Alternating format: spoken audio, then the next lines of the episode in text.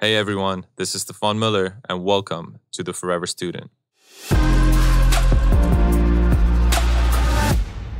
Welcome back to the show, everybody. Today we have a very, very special guest. He is a pioneering physician, a scientist, a TED speaker, and author of the groundbreaking New York Times bestseller, Eat to Beat Disease, that explains how we have the power to help control our own health destiny by making decisions that help the body heal itself. Dr. William Li, welcome to the Forever Student. Thank you very much. It's a pleasure to be on with you. I watched your video on Dr. Pharmacist a couple of weeks ago and immediately got in touch. I sent that same video to to many of my friends and family and we're so happy to have you here today. I'm I'm going to jump right in and ask you what got you interested in how food impacts health and second question would be why did you write Eat to Beat Disease? Yeah, well, um, uh, first of all, I'll tell you a little bit about myself because it'll um, uh, it'll explain uh, my journey. So I'm a physician. I'm an internal medicine doctor. Um, you know, uh, I trained at one of the Harvard teaching hospitals. Uh, I am trained to take care of, and I take care of in my practice men and women, young and old, healthy and sick. And my own orientation has always been, how do you keep healthy people healthy, and how do you get people who are um, sick? How do you get them back to health? Um, and that's a little bit different than I think the mindset of many uh, well trained doctors who, you know, sort of wait for the disease to come to them. And then, you know, they really go whole hog to diagnose and treat. And you treat to sort of the end game. And that's always been something that I recognize and I, and I um, I'll, I'll also practice that way. But my mindset, my own philosophy, my personal philosophy has been keeping health and then returning, restoring health. I kind of view health as a, kind of a, a, a cycle. Uh, we're born healthy.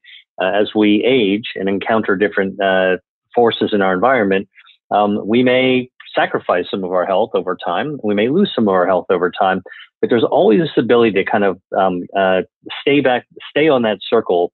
Uh, think about it like a clock face to get back to 12 o'clock at the top rather than come off the circle, which is, you know, throwing the kitchen sink and you know, um, uh, giving up on uh, people um, just trying to treat disease and not trying to get people back to health. Now, in, as it turns to food, you know, I've been involved with uh, uh biotechnology for well over 25 years. Um, I run a nonprofit organization, uh, NGO, called the Angiogenesis Foundation. Uh, it's based in Cambridge, Massachusetts. And what we set out to do was to look at common denominators of disease and health and we found that blood vessels, uh, angiogenesis, how the body grows blood vessels, is one of those common denominators. It links cancer, heart disease, stroke, blindness, arthritis, diabetes, obesity, about 70 different diseases. And it also um, is really critical for our own um, maintaining health. We, every blood vessel feeds um, cells uh, in every organ of our body. When we don't have enough blood vessels, our organ dies when we actually have too many blood vessels, um, uh, the extra blood vessels can actually feed disease or bleed or cause problems. And so, through my work at the Angiogenesis Foundation, uh, I've been involved with 34 FDA approved new breakthrough treatments for diseases like cancer and diabetes and vision loss. Um, so my my I call it my street cred um, hmm. uh, to my friends is that you know I, I, really know how to take science and move it to help change lives in the most rigorous way possible, and I've done it many many times. Um, uh, that was all uh, chasing diseases: um, colon cancer, breast cancer, brain cancer, uh, non-healing wounds leading to amputation, heart disease, uh, vision loss leading to blindness. But I started to realize that it would be much better to actually prevent the disease in the first place and uh, rather than think about using drugs, could we use? Could we think about food? The problem with food and health is that you know it's a very um, it's a very uh, loose space. There's a lot of um, voices, a lot of ideas, a lot of philosophies, um, uh, and there's a lot of um, people that are um, talking about important the important aspect of how food impacts our health, but not a lot of scientists. And I'm a scientist. I'm a vascular biologist as well as a doctor. And so for me, I asked a very simple question How can we understand how food impacts our health with the same degree of scientific rigor as we understand how drugs could help impact on disease. And so, this idea of food as medicine for me is something that I take really seriously. And, and what my uh, what I dove into doing is to develop a career using the same tools that we use to develop medicines to study food. And and that really is uh, the discoveries that we made are been amazing. Um, literally, you can test foods head to head with uh, medicines, and you can actually use the same tools that we uh, measure um, how people benefit from drugs to measure how they benefit from food. And it gives a completely different view than, you know, just simply eat green, you know, have celery juice and, you know, all the, you know, ketogenics. Like there, those are kind of tr- tr- uh, trends, fads, and good ideas. Um, for me, uh, I believe that science leads the way. So when I think about how food impacts health, um, it's really what does the science tell us? And then I, uh, based on what I discovered, I decided that you know uh, while drugs can take a decade before they can impact on patients, discoveries on food have immediacy because something that you hear today, you could make it, you could do something and, and change your life tonight, or this afternoon, or in a couple of hours from now. And so that's why I decided to write a book for the public uh, called Eat to Beat Disease, the new science of how your body can heal itself. Because what I wanted to talk about was uh, there are no superfoods or super dietary supplements, but it's really that our body is pretty super. And when it comes to food and health, it's not just about the food, it's about how our body responds to what we put inside it. And that's really, I think, the, the, the, um, the uh, uh, uh really, really um, incredibly uh, uh, exciting and meaningful undiscovered country still of food and health. That's an incredible, I mean, thank you for that elaborate answer. I think there's a lot of information in there that I would like to unpack. Um, I think one good point that you raise is I feel that people are often looking for a shortcut, and that shortcut could be traditional medicine, but that shortcut could also be a superfood, or it could also be uh, a diet, fad diet that's been recommended, or something along the lines of celery juice. Some of them might have um, pretty serious uh, benefits, but they might not be as long term as we think. Now, just before we dive into some food specifics, when you look at, for lack of better words, traditional medicine today, what do you think? Mm-hmm. And I mm-hmm. think you touched on this a little bit, but what do you think is wrong in that field? Well, I mean, I think when you call traditional medicine, you're really talking about modern medicine that relies on uh, modern technologies, biotechnologies, pharmaceuticals, medical devices, and possibly, you know, surgery and uh, the other tools that we associate with um, sort of standard uh, modern medicine. And, you know, I think that what's wrong with it is that honestly, we rely too much on it and not enough on our bodies um, we all individually have responsibility to be able to um, uh, protect our own health. And, you know, it's an interesting question, like, you know, that I, I ask myself is I could tell you what cancer is pretty easily because, you know, it's been pretty well defined. Um, how do you d- uh, describe what cancer is? It's much more difficult to ask what is health, right? Because most people would say, well, health is the absence of disease. And I'm not sick, I'm healthy. But it's really hard to get your head around a negative, uh, kind of a, a null space, right? Like the absence of something makes it really hard to do something positive for. Um, you know, it's sort of like what is peace? It's the absence of war, right? that that makes it really hard to figure out uh, what do you do to keep peace. And so, health is not just the absence of disease, but what my research has shown is that our health is actually the result of our body's hardwired health defense systems that we're born with. They're hardwired in our bodies. In fact, they form when we're in our mother's womb. And uh, I identify five legs of the stools of health blood vessels, angiogenesis, stem cells, how we can regenerate, um, our gut microbiome, a healthy gut, bacteria, um, our DNA protection mechanism to um, protect us against the environment and toxins, and our immune system. These five health defense systems are firing on all cylinders from the time we're born until our very last breath, trying to protect our health. And so, what's interesting is that if we recognize that the secret to health lies within our body, and that you know, basically what the medical system does, hospitals, medical centers. There's nothing wrong with them, but what, what is uh, limiting is to rely only on them for your health. They're basically like rescue teams that can swoop in when you're in trouble to be able to actually um, uh, help you put out a fire. So it's sort of like if you're in your kitchen, you know, you might have a uh, you might have uh, some flames rise out of your uh, stove um, if you splash some oil around, but you're, it's your job to put that out. Okay. But if you just wait until the fire gets out of control and then you're calling the fire department to come in and put it out, your house might burn down. And I think that's probably the biggest limitation of what I would call modern medicine is there's nothing wrong with it, with that itself.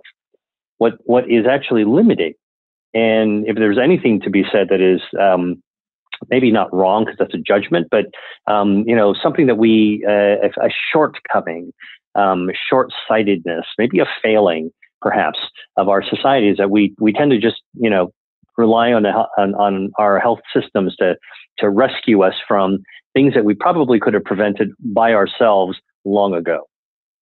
And why do you think medical professionals haven't really transitioned into food the same way that you have? There's an easy answer to that. Um, uh, medical doctors, um, to date, have not been taught about nutrition in medical school. So when I was in medical school, I literally had zero uh, lectures, teaching, uh, labs on nutrition. In fact, uh, we were always told that nutrition is something that was not worthy of doctors to learn. There wasn't any good science associated with it. Um, we've got dietitians and nutritionists, and they are a different kind of health professional, and let them uh, work on it. When I trained as a resident, and we always saw problems associated with nutrition. You know what we did? Um, the doctors didn't take any responsibility. We wrote an order to ask for a dietitian to come to bail us out because we didn't have any knowledge. and you know, postgraduate, um, you know, in the postgraduate world, doctors are expected to continuously learn throughout their careers. You know, it's not just school and training, but you're supposed to. We're we're in charge of um, uh, studying and and reading journals and going to conferences and you know keeping up with our knowledge. And what's interesting is that you know there's a lot of you know uh, you can get courses, postgraduate courses on DNA, on gene therapy, on vaccines, all kinds of really sophisticated things. There's nothing, no postgraduate course for doctors on nutrition. So that's something I'm actually setting out to do. So, not surprisingly, if you're not educated about something, it becomes really hard for you to practice something. And so doctors are really good at practicing the things that they learn about. Nutrition is not one of those things. And actually, part of my journey, I, you know, I was uh, taking care of patients who were former soldiers, veterans, um, uh, in in our um, in, in the United States. Uh, and uh, one of the things that I really felt uh, a duty is to pay back, you know, people who actually had uh, committed part of their lives um, to helping to defend the country. Uh, and what was really amazing to me is that uh, these individuals uh, tended to be in pretty bad shape. You know, they were in their 50s and 60s and 70s. They had diabetes and cancer and bad lung diseases, obesity. And uh, I would give them a bad diagnoses. I'd write prescriptions. I would send them to specialists, and they'd put their coat on and walk out of my office very politely. Um, they were great patients, some of my favorite. And then almost all of them would pop their head back in after they had left and you know, say, Hey, doc, one more thing. What should I be doing for myself? What can I eat? And I realized that I was never taught the answer to that. I could tell them what antibiotic to take. I could tell them what heart drug to take. I could tell them what surgery kind of surgery they should have. I didn't even t- know how to tell them what they should eat for their disease, for their health at home. And I felt that was wrong. And so in part, that set me on this journey to try to figure out like, okay, how do you answer that question? What should you eat, doc? And that's maybe one of the things that set me apart is my own personal experiences as a doctor and as, as a scientist. That's very interesting. And and now diving sort of into food, what do you see are or what have you heard are sort of the biggest misconceptions about food today? Oh, well, you know, food and nutrition is such a big topic. Um, you know, I would say that, uh, you know, every uh, aspect, dimension of in society has truths and um, legends and myths. Uh, some of the myths are false, obviously, um, and I think this is true with uh, uh, drugs as well. You know, there's mythology and there's some truth and there's some misunderstanding. Complicated things tend to um, uh, uh, people tend to seek simple answers to complicated things. Um, what I would tell you is that uh, food is in fact incredibly complex when it comes to our health. Uh, we now know that foods have multiple bioactive natural chemicals that Mother Nature has put into plants and animals and seafood, um, legumes, nuts, and seeds. And uh, when we eat them, those natural chemicals actually um, activate our body's health defenses, uh, support the health defenses, or they can actually destroy the health defenses or, or damage them. And that's a very simple way of explaining something really complicated.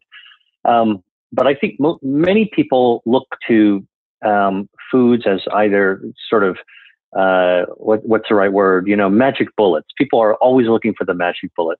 If I only ate enough kale mm-hmm. or celery juice, all my problems would be behind me. And that's clearly not true.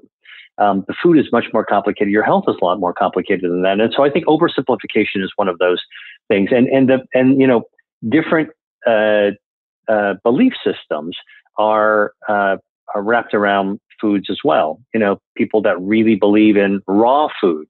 You can't cook the food or you'll damage the natural ingredients. Or vegans, which, you know, plant based foods are the healthiest way to go.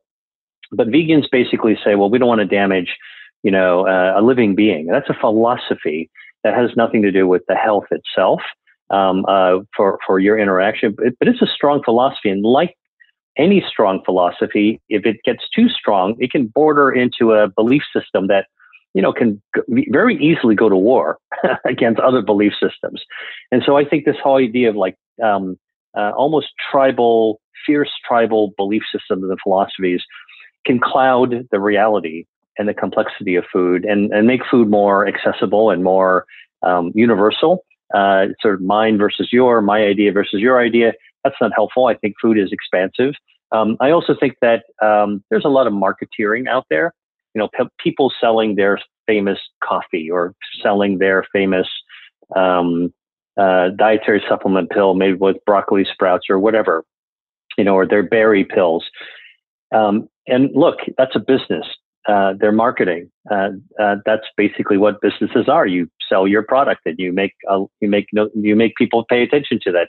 And I think, for better or worse, there's a lot of very successful marketers out there um, in the food and supplement space, and their marketing messages uh, sometimes can lead us astray from you know the truth about a product. Uh, and so you wind up, you know, hearing acai berries can cure everything. It's the antioxidant from South America. And then, of course, people wrap around, wrap mythology around things as well. You know, if it comes from the jungle, it must be good for you, you know, uh, or that, you know, the, um, uh, the uh, paleo diet is actually healthy because before man invented cooking and food and, and factories, you know, we were elementally dragging our knuckles in the ground, picking up nuts and leaves and, and sticks. And that's actually what our bodies were designed for. That's a mythology.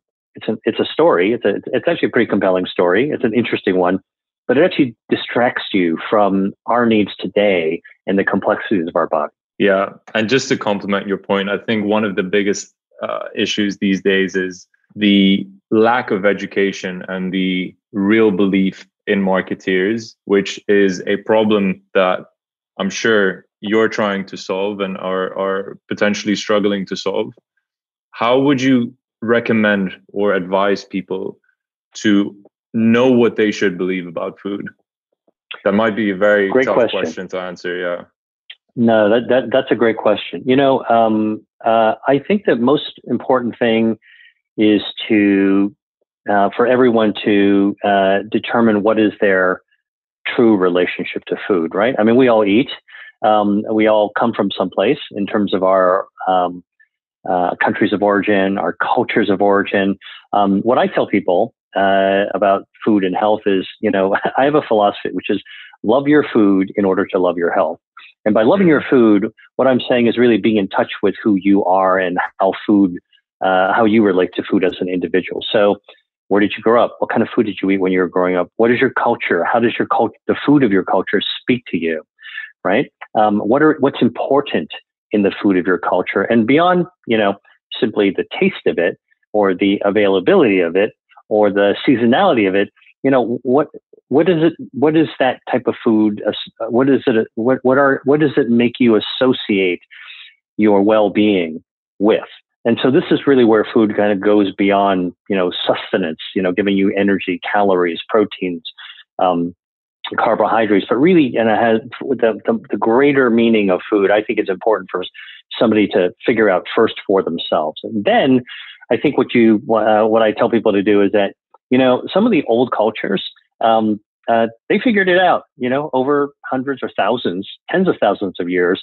You know, um, people in the Mediterranean figured out what to eat that is is going to help them more than hurt them. Uh, you know, in Latin America, you know, many of the diets that were traditional, uh, or in the Middle East, you know, the the the um, elemental foods uh, that have informed the culture for years. I, you know, ironically, the scientists, food scientists, or nutrition scientists are rediscovering that you know actually it's true. Those beans, those legumes, those spices are in fact really great for you. So we're many of the much of the cutting edge research is really helping us rediscover what cultures have known for um, thousands of years. And then I would say, you know, pay attention to where you're getting your information from. Um, look for trusted sources. And by trusted sources, you know, I, I would say, you know, we all have our kind of uh, our, our, ability to have a BS meter. You know, like you know when you you you have your your spidey sense tingles when you uh, when you if it sounds too good to be true, it's probably too good to be true. If somebody is um, overly uh, persuasive in a way that just seems like you know it, it, doesn't ring true to me, it probably you know isn't the complete truth. Um, I think having trusted resources is really important. That's one of the big problems I think of of the food and nutrition space. Everybody's out there talking about their own philosophy, their own um, their own point of view, their own product, and what I really believe is important to do, and, and this is why I, you know, really try hard to become one of those trusted resources. I talk about science. I talk about facts. I talk about evidence. I talk about what we're discovering. And I try to have the humility to say, this is what we know. This is what we don't know. And this is what we still need to find out. And I think that's a really good kind of barometer to look at, you know, how do you find trusted information? And then finally, I would say, you know, um, the media, which is where a lot of people, including myself, often hear information about food. Uh, it's really difficult. You, you got to realize a journalist is writing um, something they may not be an expert in. They're trying to interpret something. They're interviewing people, and then an editor makes up a title to really sell, uh, to try to get the eyeballs to come to it, or sell newspapers or magazines. And those titles that editors use up are usually hyperbolic. You know, they are usually exaggerated. They they call attention. That's the job of the paper. And not surprisingly, you know, food X cures Y. And that's over an overstatement. And then, you know, some months later, food X causes Y, you know, um, and so no wonder people have what I call whiplash, you know, that sensation when you jam on the brake in your car and you get hit and your neck gets whipped, yeah. you know, um, uh, whipped back and forth that's really confusing. That doesn't help people. But I think if you look for trusted sources, you're you're true to yourself and how you relate to food. You question what you're hearing. You you kind of turn on your BS meter to see if it sounds too good to be true. Um, and then look for I, I, think also look for humility because we, there's a lot we don't we still don't know about food, and be very careful of the media. That's kind of my general advice on how to get good information. I think that's great. And I think one more point to add: what I've realized is a lot of people sort of flip flop between different diets between different foods simply because that information is recommended to them. And I think you often also need to see, and I think this is part of your BS meter. Are people trying to sell you something or are they just trying to provide you information that is genuinely good for you? Because oftentimes um, it's the former, and and I think listeners need to be uh, need to be aware of that. But going deeper into food, are there staple foods from your research that you'd recommend eating on a daily basis or or or frequently, no matter what culture you're from or what background you have? Um, you know, uh, that, that's also a really good question. Like, what's that universal good food that everybody should think about? Uh, uh, and is there a single food? I, I, would tell you that there's no single food. Like, I couldn't tell you everybody needs to eat a cranberry where are you going to get a cranberry? You know, um, uh, or everybody should eat, you know, um, uh, even a, a, food, a type of dish. Everybody should eat a salad. that's hard to actually generalize. Um, so, I, what I would actually tell you is everybody should realize that plant based foods are healthiest for you compared to meat, seafood, um, and certainly any ultra processed foods. Like whole plant based foods should form the basis for everyone's diet. And the way that I approach, you know, um, constructing food, um, like uh, like my my meals, my my planning for eating, is I try to focus on those plant-based foods first rather than focusing on the meat. I try to focus on the plant, and and then I can if I if I have non-plant stuff, I use it as kind of a side dish as a condiment rather than the main. And then I think the other thing is that realize that plants have fiber. That fiber feeds your microbiome, which activates your health defenses. It's anti-inflammatory. We're just beginning to understand just how important the microbiome is, but it controls our metabolism. It controls even our emotions because it can um, uh, how our gut, how healthy our gut bacteria are, can influence the hormones that our brain actually um, produces uh, that can control our emotions as well. So I would say, you know, if I had to give kind of a universal truth, I'd say, you know, plant-based whole foods, make that the center um, of your kind of food planning, your food world. Everything else you can actually plan. You, if you put around that, um, you're probably in pretty good shape. Go for fiber. Um, the plants have bioactives. Um, and I would say, you know, the other thing that um, I, I, would maybe, you know, if you press me to say, okay, is there one more thing you could you could recommend for everybody? I will tell you that the data is so the scientific data is so compelling when it comes to uh, particularly green tea, but not only green tea, uh, also black teas um, can also be beneficial. That if you drink tea on a regular basis every day, the first is that there's almost no harm uh, that you could, that could come of you unless you're allergic to some component. Most people aren't. But secondly, is that the polyphenols uh, that are found in, in tea, particularly green tea, have been um, uh, really uh, validated in almost every type of health study that I've seen. And I think that's really very remarkable in terms of what we uh, can think about the, the benefits. And, you know, it's a tea's, I think, the second most popular beverage in the world after drinking water. And just to go a bit deeper into tea, because that's very interesting. And this might be a bit of a um, a bit of a detailed question.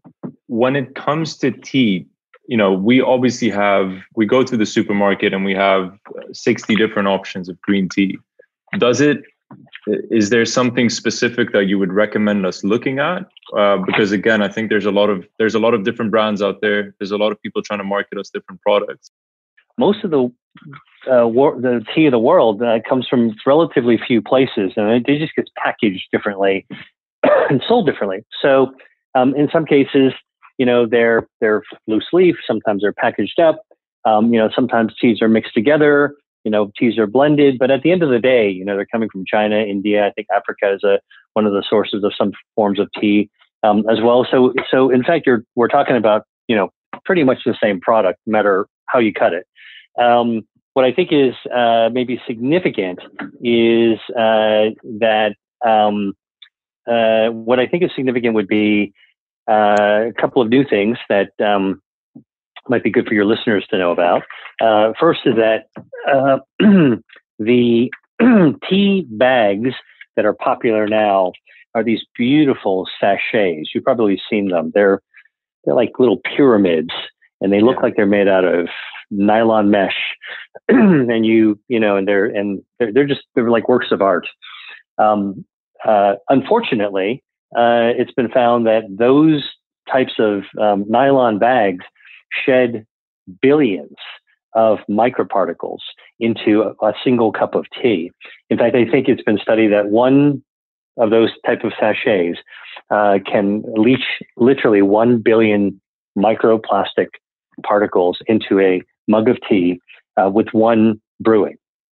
So I would tell you, even though I, even though I think it's beautiful, those are uh, you know, they need to find a better, a, a different material that's not going to shed those particles. Um, I grew up drinking loose leaf tea. I think a lot of cultures um, just have tea that's loose leaf, or you can brew it into a pot and then just not pour uh, the leaves. So I never have a problem with the teas, but the but the old fashioned kind of more let's call it paper tea bags. Um, those are absolutely fine. um, to be able to, to, to, to drink from. So, um, and by the way, the other thing is that with, with tea, it's really about, it comes from one type of plant. It's not like there's some magical plant like the tea leaf, uh, Camellia sinensis, is the same plant no matter no matter how you um, uh, uh, uh cut it uh, or sell it. Uh, and so, whether it's matcha, which is a powder, a Japanese powder, or whether it is um, a or whether it is um, blended with like jasmine with flowers for the beautiful scent, it's really still very much the same absolutely the same uh, product.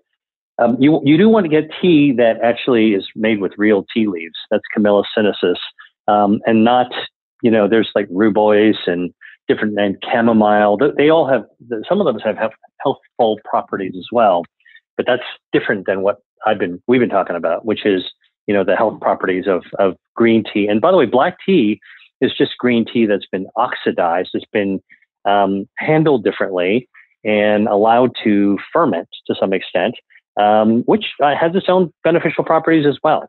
Fantastic. That's great advice, and I think everyone can can learn a thing or two from the things that you just said. Uh, one thing that I wanted to touch on that you mentioned earlier is the importance of gut health. First question is, what is mm-hmm. the importance of gut health, and what steps can we take today to improve our gut health? Yeah, I mean, you know, our uh, when I was in medical school, I was taught, like most people, that bacteria are bad, and that's why we have antibiotics to kill those bad bacteria. In fact, now we understand that bacteria are largely good in our body, and there can be a few bacteria that are not so good, but most of them are actually not just good, but they're critical for our health. So we want to take good care of our bacteria, which live mostly inside our gut, in our intestines, in our lower intestines, our colon. And it's like a e- ecosystem, you know, kind of like a coral reef with beautiful fish. But literally, there are more than 30 trillion bacteria that live in our gut. In fact, there's a, just about the same number of bacteria cells, bacteria, as there are human cells in the body. Uh, so this is, you know, a really substantial part of who we are, our bacteria. And um, the ecosystem I use because it's like a neighborhood, you know, lots of different people living in that ecosystem lots of different bacteria. Most of them are actually really good neighbors. You know, they're good citizens. And, you know, there's a couple of rough characters that also, you know, get into any neighborhood. And that's totally fine as long as mostly good citizens. But if you don't take care of your gut well with food, I'll talk about that in a second, you can have something called dysbiosis. And that's a fancy term that basically means that your um, the balance of bacteria, good bacteria, is outweighed by bad bacteria, and it's kind of like a neighborhood where you have, you know, a bunch of uh, thugs moving into your neighborhood, and some of the good guys move out, um, and now you wind up having, uh, you know, uh, kind of a, a dangerous neighborhood, and that's why a lot of people wind up having irritable bowel and these chronic gut disturbances. It's really quite remarkable what we're discovering of how important uh, the uh, uh, the, the problems of, of, uh, of gut bacteria actually are. Um, the um, other thing that uh, I think that is uh, important is how do you take care of that is to feed your gut bacteria. So if you had a pet dog or a pet cat or a pet bird, you know, you would make sure you feed them every day because you know that that's just being a responsible owner. You're taking care of your your pets. Uh, you need to feed your gut bacteria every day. You know, um, they're just like your like goldfish. You know, you want to feed them. And what they like to eat, they love to eat fiber, fiber, soluble fiber from mushrooms, from vegetables, anything leafy greens packed with fiber. They love that. And by the way, your bacteria digest that fiber into smaller particles. These smaller particles are uh, called short chain fatty acids, SCAFAs. Um, and you don't need to worry about the biochemistry of those but just know that when you feed your gut fiber, your fiber eats that fiber, digests it, and breaks it down into smaller particles. And those smaller particles, the SCAFAs, lower inflammation. They help to balance your sugar metabolism. They lower blood lipids. Um, they can actually help to um, cut off the blood supply to cancers. They can groom your immune system. Lots of really important things that these uh, bacteria actually do uh, for our health. So that's one thing to do is to keep feeding your, you know, feed your pet, feed your bacteria, keep your gut healthy. And then the last thing I'll tell you is that you want to make sure you don't harm your bacteria, just like you don't want to, you know, feed your dog a can of nails, right? Uh, uh, so um, we also don't want to harm our bacteria. So here's where things get really interesting. There are lots of common things that people eat and drink that can that really do a, do damage to to your to the gut bacteria. What is one of them? Well, it turns out that uh, a soda, actually, you know, in a can, it's pretty damaging to your gut bacteria, and especially uh, artificial sweetness soda. Uh, you know, the saccharins and all those aspartames. Man, in 24 hours, it can actually change the neighborhood and move a whole bunch of bad guys into the neighborhood. And so, even though people drink a lot of diet soda, and uh, that's really very disturbing, literally, for your gut bacteria. And uh, you know, we're beginning to re-examine uh, whether or not it's just the idea of you know having lots of sugar in your soda because people say, well, then we'll just have diet soda. But it turns out that both regular high sugar uh, in soda, but especially uh, artificial sugar sweeteners, uh, actually are quite damaging to your gut bacteria. When your gut bacteria is damaged, like uh, uh, you know, they say, there goes the neighborhood. And outside of soda, that is specifically bad for uh, for your gut and for your gut bacteria. Are there any other foods or food groups that you recommend staying away from, whether it's for your immune system, your microbiome, or or any of the above? Yeah, um, you know, uh, uh, processed, ultra processed foods, things in a box where you read the ingredients and it's got unpronounceable uh, chemical names. Mm-hmm. That's also bad for um, your health defenses, whether it is your gut bacteria, your immune system, your stem cells. You know, every study that looks at these um, ultra processed foods and chemicals um, have shown that you know they're they're they might be convenient, they may be inexpensive, they may be really tasty, not good for your health. Um, uh, and we're beginning to understand why. Uh, another thing that's not so good for you is um, honestly red meat. Um, uh, you know, some people really love red meat, and I don't have a problem with people who eat um, meat. I, I, don't eat much meat myself, but um, uh, but I understand. You know, it can be important to some people, and some people love it. Um, but you know, red meat actually also changes your gut bacteria in ways that can be not so um, healthy. Uh, uh, uh, processed meats, um, you know, like hot dogs and sausages, not the ones that are actually, you know, done on the traditional ways, but more the, the type that's done in big factories, you know, and, and filled with chemicals.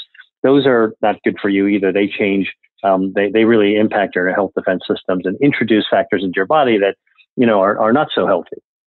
I would say in general, those are the things to stay away from. Okay. And when it comes to now a step further, when did you realize that food has an impact on treating and preventing disease and diseases of all kind?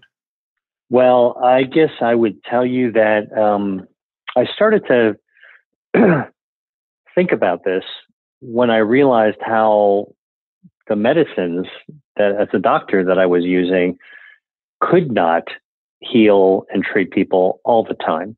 And so things that are taught to be, you know, cures or successful treatments actually you know, they're, they're pretty limited often. Uh, they can accomplish something, but they don't really always do the job we want them to do. And so that made me re- sort of look at that space like, okay, so what, what's missing? What could we add to this? And it was became clear to me that food was a tool in the toolbox that you know, the medical community wasn't really um, employing. And that's one of the things that I'm trying to do. You know, I'm I'm I'm not one of these doctors that is abandoning my colleagues in medicine by saying, you know, uh, this is no good. Uh, uh, I got to get rid of it. You know, everybody's doing the wrong thing. Uh, we should all go towards food to fix everything. I'm not one of those people. Uh, as I mentioned to you from the beginning, I actually helped to develop biotech treatments. So I'm, you know, I'm a card carrying guy when it comes to um, developing very advanced treatments for really bad diseases like cancer. On the other hand, what I realized that you know this the absence of food as a tool in the toolbox is a real missed opportunity. And what I'm really trying to do is to get the medical community as well as people in general to realize, you know, there are um, uh, accurate, healthy uh, science driven, evidence based ways um, to be able to use food to your advantage. And really, it, it's pretty simple. You want to activate your body's health defenses. There's more than 200 foods that I write about in my book, Eat to Beat Disease, um, that can actually achieve that. And, you know, if you take a look at my book and go to the back of the book, and there's all these tables and charts of different foods that are all healthy and activate your health defenses, I tell people take a pen, circle the one, the foods you there that you already love. And I guarantee you, you'll find something you love, probably a lot of foods that you, that you like or love. Start eating those foods because you already love them. And if you start eating healthy with foods that you already relate to you, um, then you're way ahead of the game. That's the best way to start healthy eating.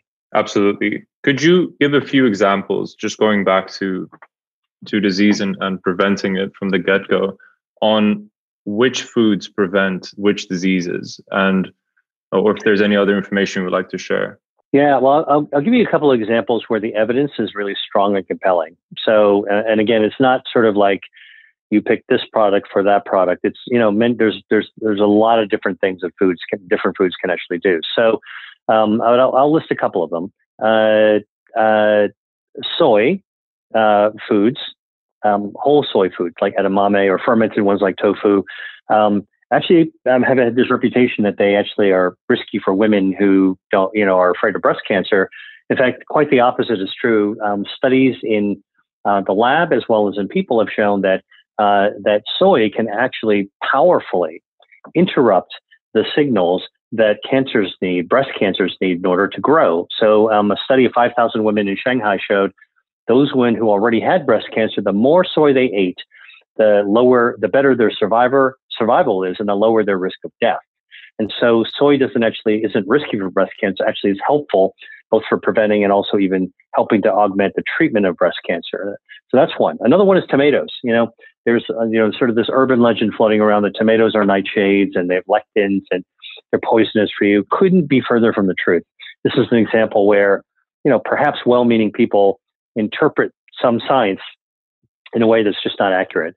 and um, you know, tomatoes are kind of the leaves kind of look like nightshade, but they're not poisonous like nightshade. And there are hundreds of lectins, and tomatoes do have some of them. And some lectins are poisonous, just not the ones that tomatoes have.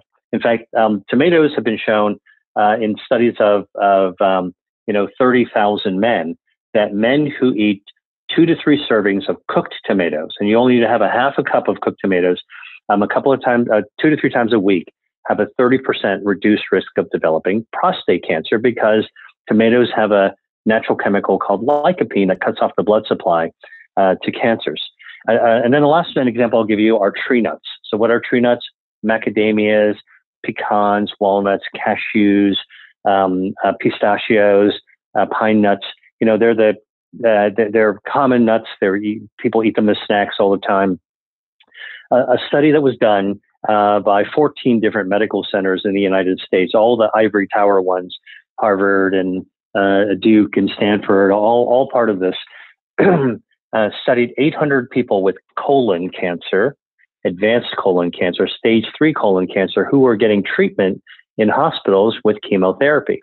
And what they found is that uh, those patients with cancer who ate two handfuls of tree nuts a week, so that's not very much, two handfuls, two fistfuls of nuts a week, um, actually had a 57% reduction in mortality, dying from their colon cancer you know, uh, that, that had to be treated too. Obviously, this isn't just using nuts to treat their cancer. It's that, you know, so how could you explain this? Well, fiber from the nuts feeds the gut, which then produces immunity, uh, helps augment immunity, which is important for fighting cancer. So, it, you know, um, these things actually kind of make sense when you put the science, the puzzle the science together.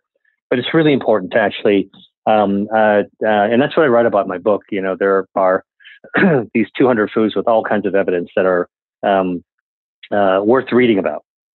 That's fantastic. And I think the beautiful thing about that is that all those foods are delicious. Like you said in your book, there will be foods that that you'll find that you love and, and you need to start with those. Does does dosage matter? Because I feel I feel like whatever information you've you've provided us is great, but how do we know how much we should have?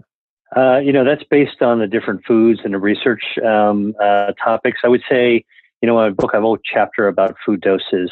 Um, uh, a dose, like a medicine, if you're going to do food as medicine, you know, you have a you have a, a, medicine, you have an amount, and you have a frequency you take it in order to get a benefit. Uh, and it's and you establish that with research. And similarly with foods, like I talked about the tomatoes, a half cup two to three times a week uh, gives you a result that is um, been published. And you know that's where doses are being discovered. I would say this is still the beginning of a new field of looking at food doses. Um, what I do want to communicate to your listeners, though, is that when it comes to food, it's really important that eating more of a healthy food isn't necessarily better for you. You know, like there's this kind of kind of sometimes this really overly simplistic idea that if I eat if two fistfuls of tree nuts are good, well, why don't I eat ten? Oh, wait a minute, why don't I just only eat nuts? You know, um, that's not doesn't work that way. There's a property called hormesis, H O R M E S I S, in the body, which basically says there's optimal there's optimal levels of of foods, and we don't know what they are for all foods. area of research. We do know what they might be for some of them. We're we're getting close to figuring this out, and that and it goes like this: hormesis. A little isn't enough. A little bit more is a little bit better. A little bit more than that, you kind of get into the good optimal point. And then you go beyond that, you start losing all the benefits. Um, uh, and you go even further and you actually get back down to where you started. You don't really have the benefit at all. You get, you have harm. And mm. so that's why, you know, I always tell people you don't want to actually just go nuts and gorge on something that you think is good for you, you've heard is good for you. The human body is pretty reasonable. So I always tell people go for moderation, go for what seems like a reasonable thing to eat. And you know, there's a Japanese saying that is uh, it's called Hara Hachi and it means you know stop eating when you're 80% full, rather than gorging yourself. And that's for eating in general. You know, eating less gives you more health. Less less healthy food. You know, eat healthy food, but don't gorge yourself. By eating slightly less, you actually gain more health. Completely. And are there foods that we should eat together that would have a bigger impact rather than than being eaten separately? Yeah, food combinations is another area of new research. Um, uh, what we know, for example, is that the lycopene in tomatoes that can be useful for preventing prostate cancer is a fat soluble, means it dissolves in, in, in oil, not in water. And so when you actually want to get the lycopene, um, if, if you have tomatoes and oil, which think about how tomato sauce is often cooked with olive oil, that's a really great way of actually making that substance more available to your body. Uh, uh, by the way, the same thing like eating a tomato with an avocado. Avocados got a lot of uh, uh, kind of healthy fats in it, and they can actually make taking that lycopene easier into your system. Uh, I would say the, um, some of the other combinations that are um, out there uh, that have been discovered is um, uh, these are called food synergies. Like we actually found that if you combine teas together, uh, like uh, a, Jap- a, jasmine tea with a uh, Japanese uh, sencha tea, uh, mixing two different types of tea together, you can actually get a synergistic, a greater effect than either one alone or just what you would expect additively. So this is a brand new area of, of food combinations. Um, obviously, you know, we talk about food and health as single foods, but in reality, people eat foods as a gigantic group of things. And that's part of the interesting research that lies ahead is figuring out what is the mystery of what they do um, with each other once we put them into our body. And then one final question on food, because I know that you've you've written about this uh, on your website a little bit, especially during times like this. What food should we be eating during COVID, if any? Yeah, so you know, um, this pandemic is really um, problematic because we don't know who gets infected. Uh, it seems like it's getting easier to be infected, and what's the secret to not getting infected is to really have a good, strong immune system. That's what a vaccine is intended to do: is to really boost our immunity against a particular organism. But having good immunity up front is also really important. So um, uh, so if you break down the immune system into different components, you've got sort of the front gate of immunity. That's like in your nose and your mucous membranes, and you get you know antibodies called IgA that are secreted. Turns out that mushrooms, eating mushrooms, can actually help increase IgA. That's been studied in research. Um, cranberries uh, or cranberry juice also um, can uh, uh, uh, increase the production of a natural um, type of immune cell called the delta gamma T cell that actually is also a front uh, front line of defense against viruses and infections as well. And then something that was really interesting that I followed uh, as somebody who's doing COVID research now is uh, there were 900 patients being studied in China uh, in, in, the spring of 2020, uh, and uh, they were all healthy. And the researchers were interested in looking at who was actually going to get, uh, who was going to wind up getting, developing COVID.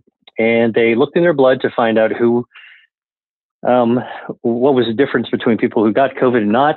It turned out there was a natural virus fighter called interferon gamma. It's a protein um, that was in the people who are more likely to be healthy and not get sick. Makes total sense. Then they looked in uh, their poop, the microbiome, and they found two bacteria that were associated with um, this natural virus killer, interferon gamma. The two bacteria were lactobacillus and ruminococcus. Um, again, remember I told you there's 30 trillion bacteria. These are just two species that stood out like, you know, like a flag. And then they went back and looked at what foods these people ate. It was really interesting because uh, they found that these people with the good bacteria and the uh, uh, interferon gamma, the virus killer, were drinking tea, green tea or black tea, and they were eating seafood. And so seafood has omega 3 fatty acids, the marine polyunsaturated fatty acids. And, and so now this is opening new gateways into research for figuring out are there particular ways that our foods can influence our health defense system and our gut, our microbiome, which then influence our health defense system and our immunity, which can uh, kind of create a shield to make it less likely uh, that we would be infected by not only the coronavirus that causes COVID, but other viruses that cause illness as well. And think about it, you know, like we're still in the middle of this pandemic, um, uh, you know, the COVID 19 pandemic. But in reality, we should be boosting our immunity and creating our shields to be able to re- help make us more likely not to get sick for future pandemics as well. Dr. Li, before we say goodbye to you, where could people find you and where could people find your blog and uh, and your book? Yeah, so my book is uh, uh, available online uh, anywhere where books are sold. Eat to Beat Disease: The New Health of uh, the New Science of How Your Body Can Heal Itself. Uh, you can come to my we- my website. It's uh, uh, drwilliamli.com, dr, drwilliamli.com. I post up my blogs there all the time. You can also follow me on social at Dr. Dr. William Li, L-I, at Dr. William Li. I'm on Instagram. Uh, I'm on Facebook. um, I'm on Twitter. Uh, and I put up new information all the time and I comment on information that's uh, coming out in the news as well. So, um, you know, one of the interesting things I'm doing in 2021 I'm actually starting to teach a course, an online course uh, on how to eat to beat disease, not just from what's in my book, but really how I do it myself and and some of the latest findings that have come out since the book uh, was published and talked about techniques as well. So anybody who's interested in that, you come to my website. Um, uh, you can actually find out more about that. Thank you so much to the listeners out there. Look at the course, go to the website, buy the book, Eat to Beat Disease. It is phenomenal. Dr. Li, thank you so much for your time. It's a real pleasure. Thank you for having me on. Thank you. This was most certainly one of the most interesting episodes on this podcast till date. How can we understand how food impacts our health? First off, get your hands on Dr. Li's book, Eat to Beat Disease. It's fascinating. You won't regret it. And everything that we discussed in this episode is packed into those pages. But a few more things. One, be careful who you listen to. There are a lot of fad diets out there, a lot of companies and people that are trying to sell you a quick fix or the latest superfood, but don't look for the magic bullet. Number two, trust the science on food. Look at the healthy foods that have made up the bulk of your nutrition growing up as part of your culture and make that part your focus. And number three, focus on the plant based foods first rather than on the meat. We're not saying go vegan or vegetarian. We're saying to make meat or fish a condiment rather than the main focus of your meal. Now, I don't want to give you too many steps because this is one of those episodes where you really need to listen to all of it. It's only 50 something minutes long. Please give it a go. And again, if you have any questions, feel free to get in touch.